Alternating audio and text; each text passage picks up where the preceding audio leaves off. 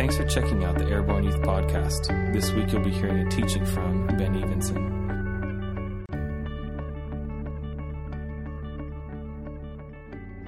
Does anyone know what rest means? What is rest? Yeah. To be what? Still? Okay.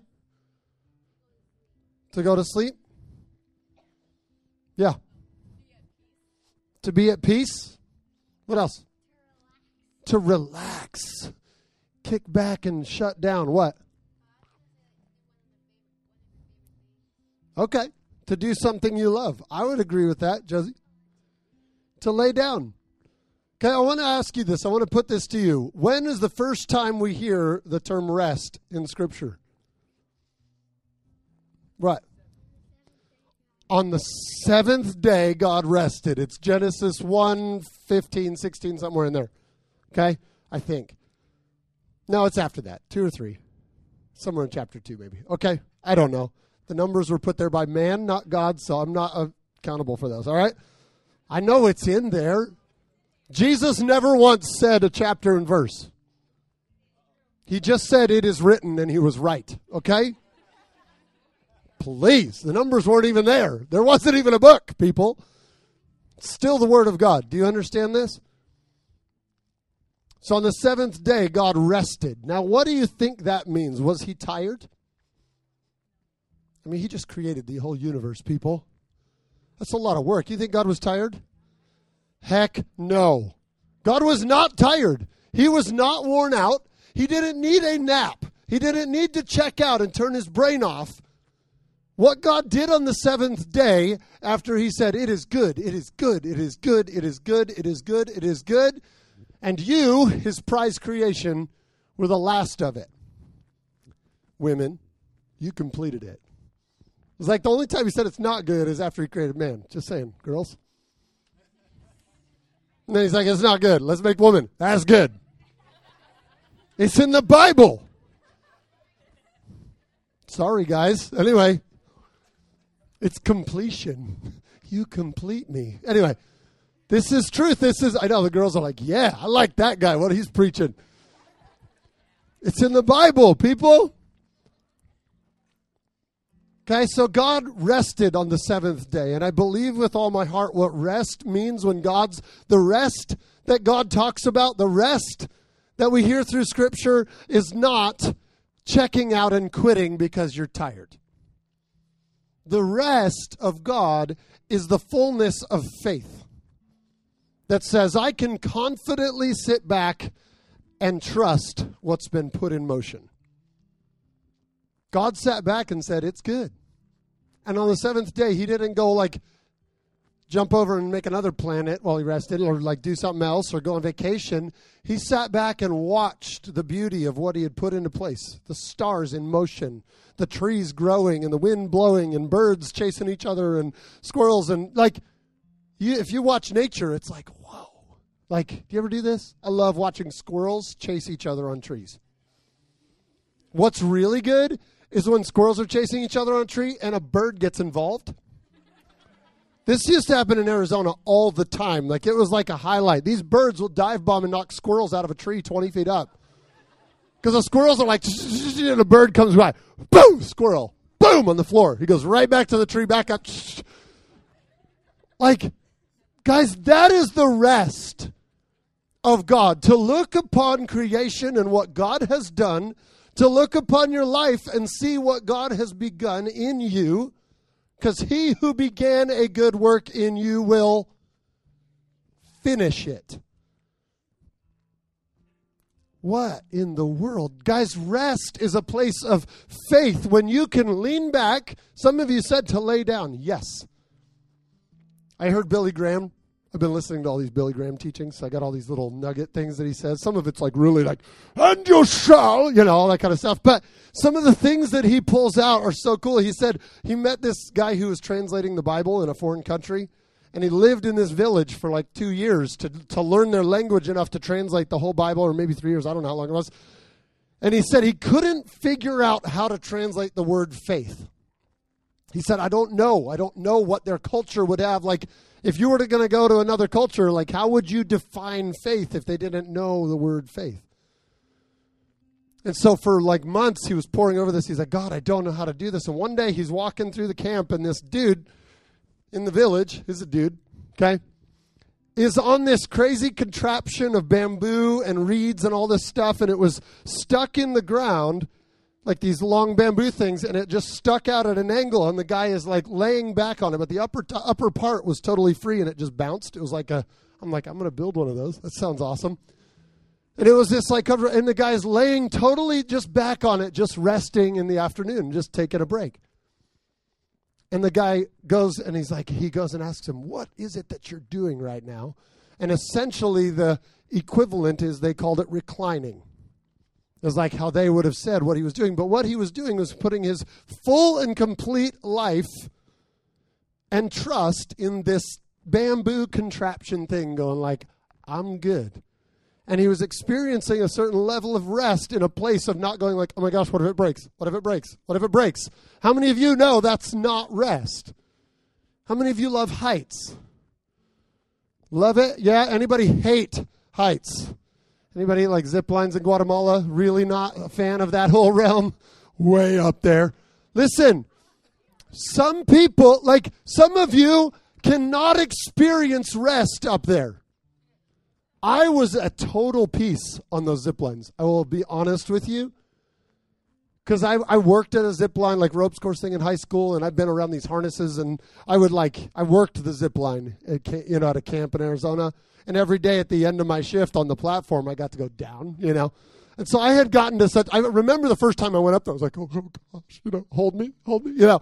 You like scoot off, you're like, ah, ah. There's no rest in that place at all. But I had done it so many times that I literally would flying squirrel off this platform. I would go all the way to the back of this tiny little platform around a tree, 30 feet up. It was tiny. When the wind blew, it'd go like two feet each way. I did not care one bit. I'd go to the very back and I would literally like get the ropes tucked behind me and I'd just like boom, jump out because like our zip line hung and then it caught. So if you jumped out far enough, you actually free fell for a certain distance till it caught you. Oh, it was like, wah! I'd jump off, and I'll be honest, there's a little bit of showing off in there. Because all the campers that just went through and were like, you know, I, I got the very end and like, ah! you know, and it was just, but it, that to me was a total amount of rest. I never was going, I hope the rope doesn't break. Do you get this? Rest comes in a place of trusting and understanding that you're going to be okay. I want to encourage you that rest is a reality for your everyday life and can be in a place where you have come to know the Lord, to know Him, and rest upon His goodness and His faithfulness for your life. The first time I went down a zip line, hey, it wasn't that the ropes and the harness weren't safe, it's that I didn't know they were safe. But the more I got to know, the more experience I had, the more opportunity I gave to those ropes and that harness to carry me through something, I would have been dead if not for a secure rope and harness. Am I right? Like, or at least very broken. There's no grass in Arizona, it's just rocks whack, okay? Do you understand? It took a certain level of me growing to know to a place like every time I jump off this platform, this thing's going to catch me. Can I tell you that, like, canvas, like, or whatever, nylon straps and woven ropes are nowhere near as certain as the goodness of God? Like, those ropes eventually will wear out, break, and ruin, but I still could put a certain confident faith in that thing. None of you go to get in the car in the morning and go crawl underneath and just make sure everything's still connected. You like you exercise such great and like amazing like rest. How many of you crash out and sleep in the back of the car after like you got a soccer tournament, basketball tournament, something, and you're driving back from somewhere and you're just like, do you realize what that car could do? How are you sleeping? The wheels could fall off. That tractor trailer coming at you six feet away could just come across the line. How could you rest? Look at me. This is what the world does and says when they look at a Christian and say, How are you at peace? With all that's going on, with all that could happen, with all of this, how can you be resting right now? And you simply say, I know who carries me. I know who carries me. My trust is in the God who has proven himself for thousands of years to be a faithful God. Now, does that mean the situation never looks scary or shaky? I'm telling you, every single opportunity that God puts before you, and I say opportunity, and I include every crisis, every tragedy, every challenge, every something that comes up at your face, has been permitted by God, not caused, but allowed by God to come before you as an invitation to trust Him further. Okay? Every single one. Some of you, I love the zip lines in Guatemala. The first one was like, I don't know, was it like from here to the end of the room? It was like wussy one, you know, like some of you were terrified by that. The next one, we did 11 in a row, increasingly longer, increasingly higher, increasingly bigger. But by the time you got to that last Superman one, most of you had gotten over the, oh my gosh, oh my gosh, oh my gosh. You were like, wow, that's a long way down. But I know that at least the ropes work. There's, there is always going to be another challenge for your heart to grab a hold of the goodness and faithfulness of God. There always will be. So if you're expecting this, I signed up with God and now my life is just going to ride easy. I'm going to take a nap till Jesus returns and we get raptured or all that, whatever is going to happen. Seriously, people think this in their minds. They're like, God, I signed up for peace. No, peace is not necessarily what you see, it's what you experience when you set your faith in the one you said you put your faith in. Do you get this? You said, I put my faith in you, Jesus, as my Savior when you prayed the prayer or whatever that moment was when you said, Jesus, you're what I want. I put my trust and my faith and my life in your hands. But if that doesn't live out in your day to day life and you live every day terrified and in fear that all the hell's going to break loose and the world's going to crash down over your shoulders, you have not put your faith in Him fully. I'm not trying to bring condemnation like, oh, you suck. Okay? I didn't say that.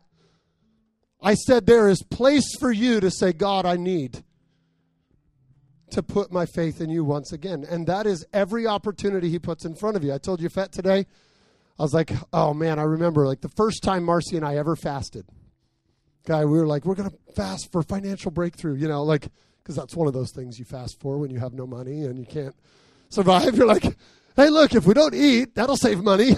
and and I and the Bible says that when you fast, things happen. Okay, so we're just gonna starve ourselves and pray, and it's gonna be really powerful. And the very first day on our fast, I was working here at Life Center, like the first year here, and um, her sister's car was having trouble driving funny, like kind of like you know having some.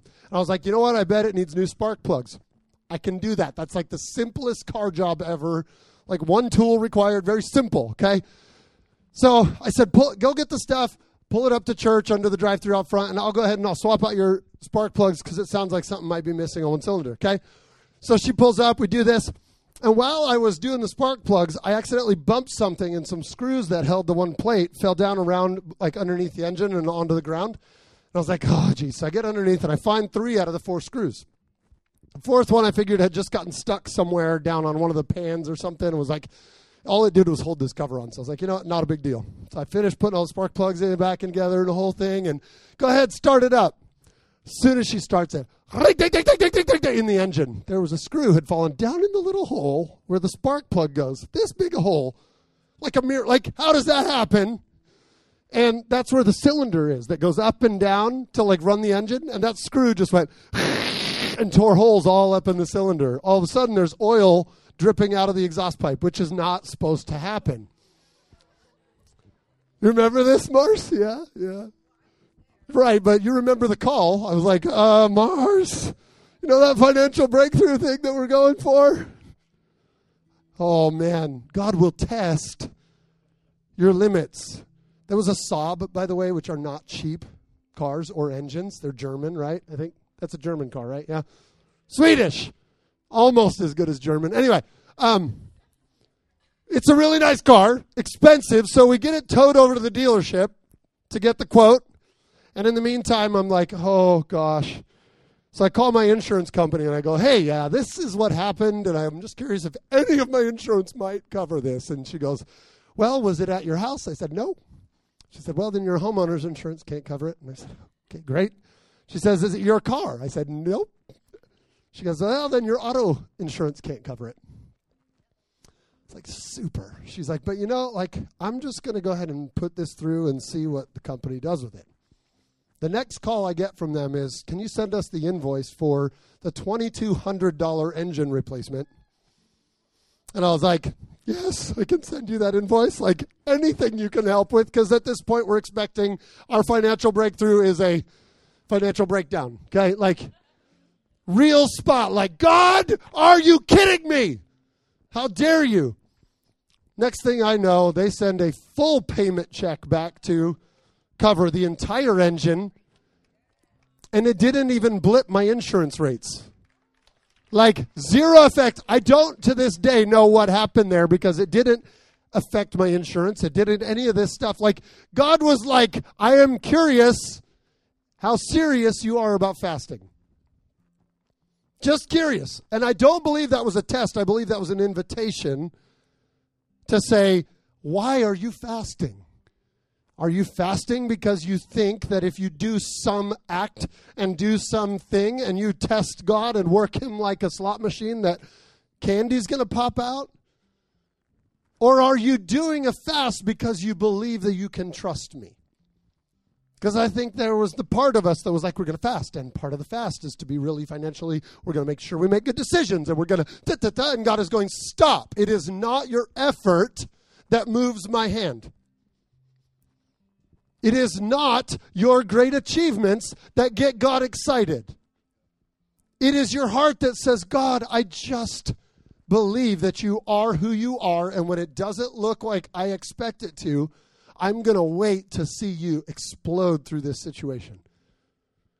Guys, everything that comes into your life is an invitation. And the invitation is simply this Do you know me? Because that was a moment where God, like, if I could go back, God was ringing in the back of my head, Do you know me? Because I was in freakout mode. $2,200. You've got to be, God, come on. Uh, the question right there is Do you know me? Do you know the God that I am? The God that, like, remember the Israelites? Like a million people out of Egypt, Red Sea. That's amazing. I believe with all my heart that everything that comes at your life that feels like an attack, that feels like God doesn't like you, that feels like God is just leaving you out and leaving you abandoned, is an invitation to say, Do you know me? Because that's the call of Scripture throughout. Do you know that going to church does not get you saved? Going to church actually doesn't get you closer to God? Reading your Bible does not actually get you closer to God. You could memorize the whole Bible and not be any closer to God. This is scandalous in church to say this stuff. Because guess what? Satan, I said this Sunday, Satan knows the Bible better than you do. And he is not as close to God as you are. Do you hear me? You don't go, encounters don't get you saved. You can come here every Wednesday and every Friday, every retreat that we ever do. You can hit the floor, weep and cry, and then refuse the invitation that was just put to you from the Lord. Do you understand that encounters do not save you? Encounters do not put you closer in proximity to God. They're invitations to say, I'm real. Will you come and know me? And yes, they should turn into transformations in your life. Because at the moment when you're like, oh my gosh, God is real, your heart is then compelled to know. Oh, I have to know more about who he is. And that should affect the next day that you live your life. Not causing you to do more good things and more good deeds, but simply pressing into a place of like rest. Not trying, believing. It's like this weird mix of words. Do you get this? Believing that God is actually in your corner and really does want to see you succeed. And sometimes that comes by testing really funny scriptures. Jesus gets baptized. He was really obedient to the Father, right? He's supposed to get baptized, you know. And then it's so powerful a moment, Jesus gets baptized, that the skies open up, a dove comes down and rests on Jesus' head, and God's voice comes out of the crowd, and everyone hears it. God's voice out of the sky, This is my Son in whom I'm well pleased. The next verse, and the Spirit of God led him into the wilderness to be tempted by the devil. It's like, God, I thought you were pleased. Do you see that? Do you see the pattern that God took his own son and said, I'm so pleased with you, I'm going to take you into the wilderness to know my heart and to trust me even more? That was, he was led by the Spirit of God into the wilderness. Can you hear me? If you feel like you've been drugged out into the wilderness, beaten, left for dead, and abandoned, God might be there waiting for you to say, God, here I am. Not, why did you do this to me? Like, that's always our first excuse. God, I thought I did all the right things. Jesus could be like, I just got baptized. Hello?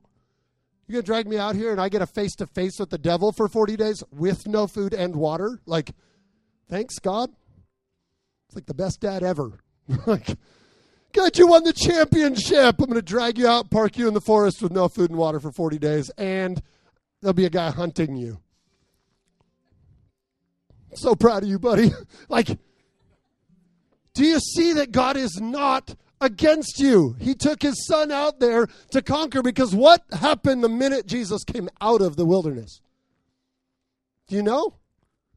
Miracles, miracles, miracles, miracles, miracles, miracles three solid years of what we see in Scripture. And it says, if all the good things that Jesus did were recorded, the world would not have room enough for the books. We have a slight slice of what Jesus did in three years, and it's staggering. 40 days in the wilderness because God was pleased with him, not because God was punishing him. It's a perspective to look at your life, whatever the situation you're up against Right now, there is rest available to you. Jesus never got worried in the wilderness. Do you know this? God never got worried about Jesus in the wilderness. How many of you can remember the last time God got worried? Do you remember where that is in Scripture? Where he got really freaked out and worried? Anybody remember that verse? I don't either. It's not there. He's not worried. He is excited about where you're going and where He's directed your life. And He's excited about the wilderness you might be walking in because He's saying, Guess what's happening after this? You don't see it yet. He does. So I'm challenging your hearts to take every opportunity to know Him better. I want to make sure I cover this little thing. Your Bible's important. It will not save you, but it's crazy important. I said this Sunday morning. It's like the invitation to the party. Okay? If uh, Josh sends me a birthday invitation in the mail, and I open it up and I go, Marcy, Josh came in the mail. That's weird. But guess what? If I don't open it, if I don't read it, I won't know he asked me to come to a place he's prepared to know him more. Chuck E. Cheese. Hallelujah. Right? Do you see how this works? God did not give you the Bible to save you. He sent you an invitation into an encounter with His face to know Him so well that you can rest every day of your life, regardless of the wilderness or the mountaintop or the valley or the pit. Peace is what God brings. So, yes, is going to church important? Uh huh. You're invited into something. But this doesn't save you. I don't save you. This is not This can become an idol. Do you know this? Coming to youth group every week can actually replace God's position in your heart. You can actually worship this and not the one we're here to worship.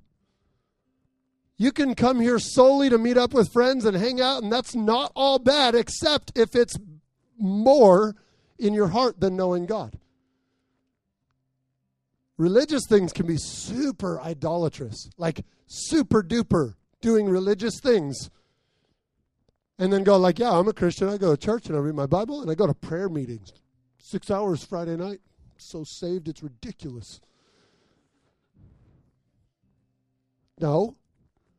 Prayer meetings are an encounter to know God more, to hear his voice. You go to them not because you're obligated. There's nothing worse than going to a prayer meeting that you have to go to. I struggle with this at times. I'm like, oh my gosh, we have prayer so often. It's like sometimes I don't feel like it.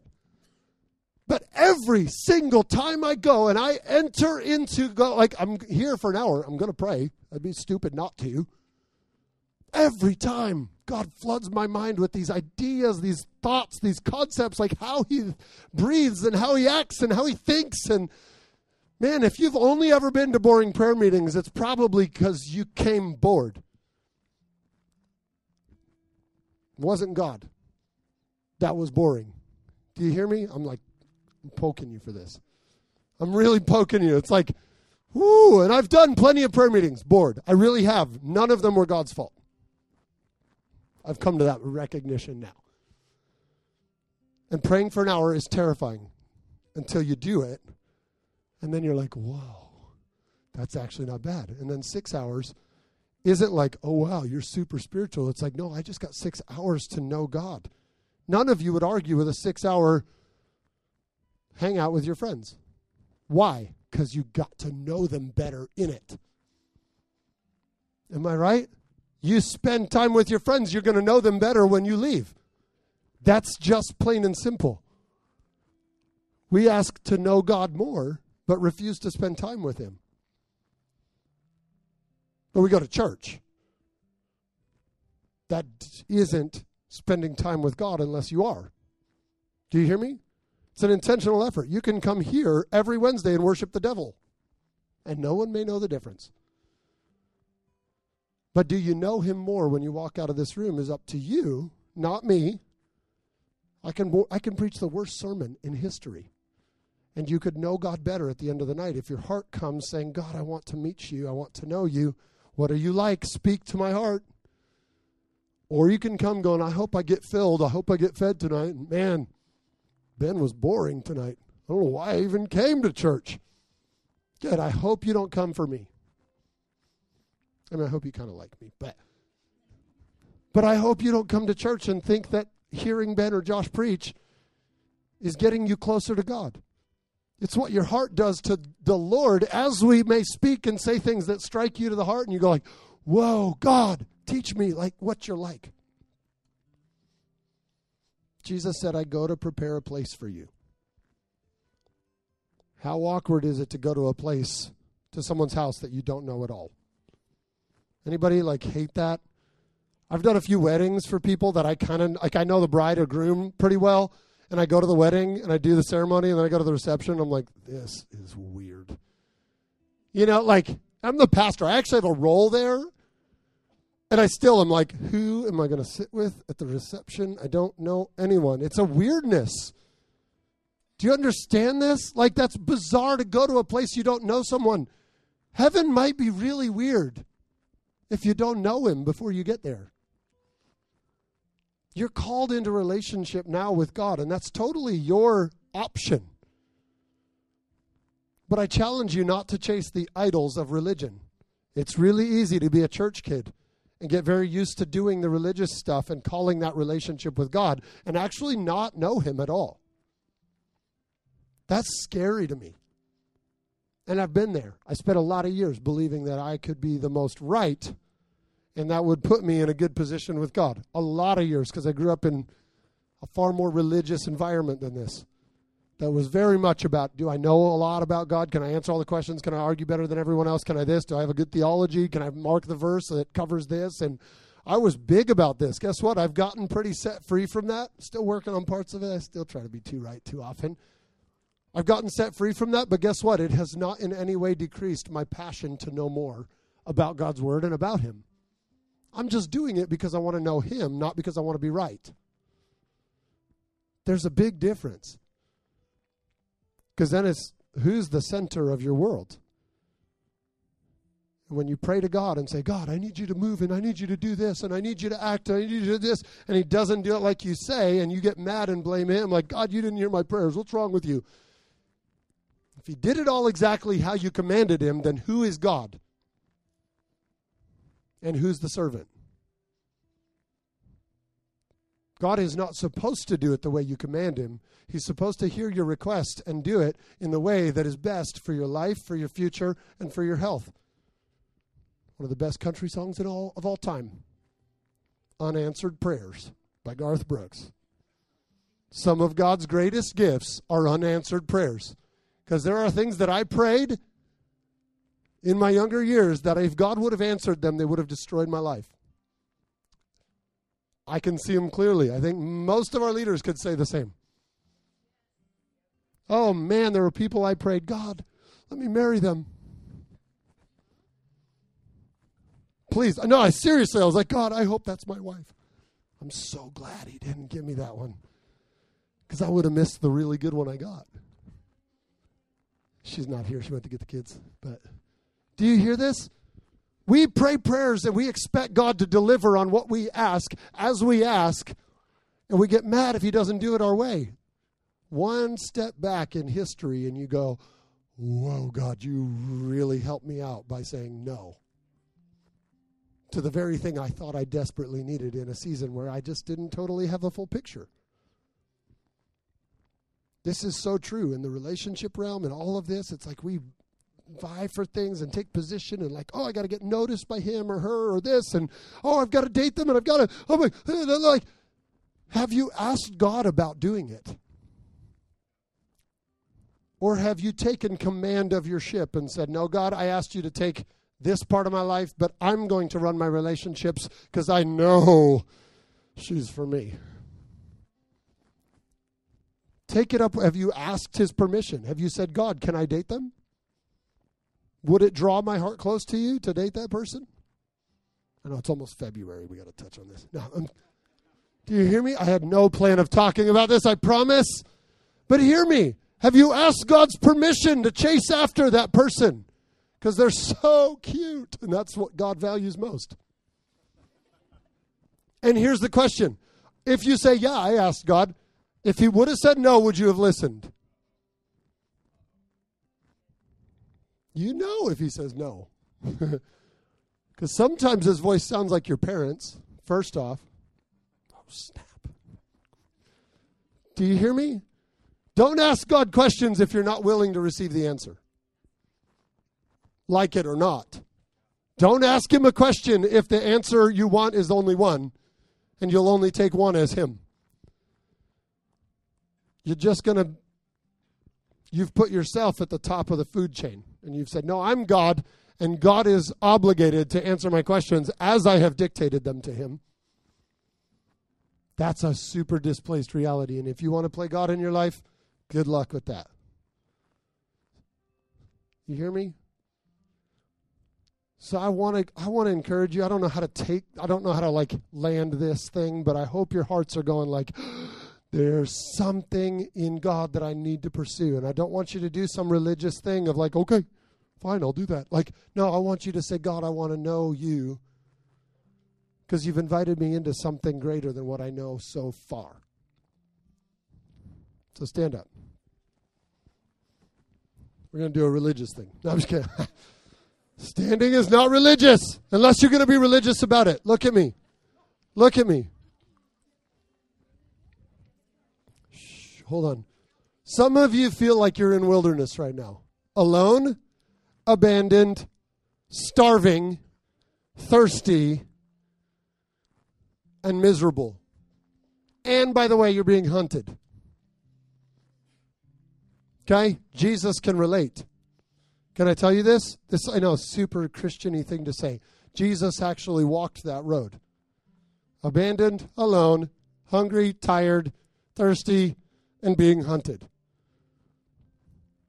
And what God had for him was an invitation to know him, to draw near, to wrap up in the arms of God, not so that he could survive the wilderness, so that he could actually thrive in the wilderness. Do you know that in the hellish parts of your life, you can actually fly? And not just, oh, I'm just going to make it through. Like, God is so much better than that. But in the hell of life, the quote, hellish parts of life, the wilderness of life, you can lay down and rest in the arms of God and actually trust Him.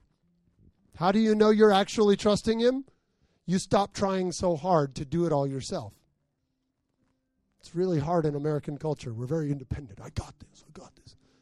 Who, who do you lean on around you? Go like, man, I need help here. I need guidance. Do you actually wake up in the morning and say, God, I'm laying in your arms today. Take me through this and watch him move in faith. You can't just be like, God, you better show up and make that bully leave me alone today. He might actually have that bully meet you at the door of school and make your life miserable and say, bless him. Well, that's different. He just might tell you to hand him 20 bucks and say, look, I just want to give you this because God told me it would help you out.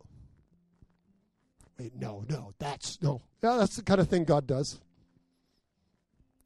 But what if, what if, what if I need the 20 bucks? Trust God. I'm serious. What if, what if, oh, but, I, but then I can't buy lunch? Like, you don't think God can get you lunch? And if you don't get lunch, maybe He wants you to fast and pray for the bully that you gave 20 bucks. Like, the radical things and how, like, you want an adventure with your life? I think you do. Ask God to make you do crazy things and then try them. Sounds like fun. Am I right? So put your hands up. God, I thank you for every one of these students. I thank you for their lives right now. I thank you for the wilderness, God. I thank you for the attacks. I thank you for the peace that some are experiencing right now. God, I thank you for every season that's represented in this room right now, God. And I thank you that regardless of where they are and what they're experiencing, God, that you are right there next to them, inviting them in to know how good you are and that you will carry them through this. God, I bless them tonight. I pray your spirit would rest upon them as they sleep tonight, God. That true supernatural rest would be expressed in them in their bedrooms tonight, God. God, I pray a dependence on you would be the only mark of this generation. a knowing that you're good, so good they can dive off the platform of any situation and know the ropes and the harness will carry them, and the joy that they experience in knowing you, walking with you beyond the crazy will bless their hearts. In Jesus' name we pray. Amen. This podcast was recorded live at our Wednesday night youth meeting. To find out more, check us out on Facebook and Instagram by searching Airborne Youth.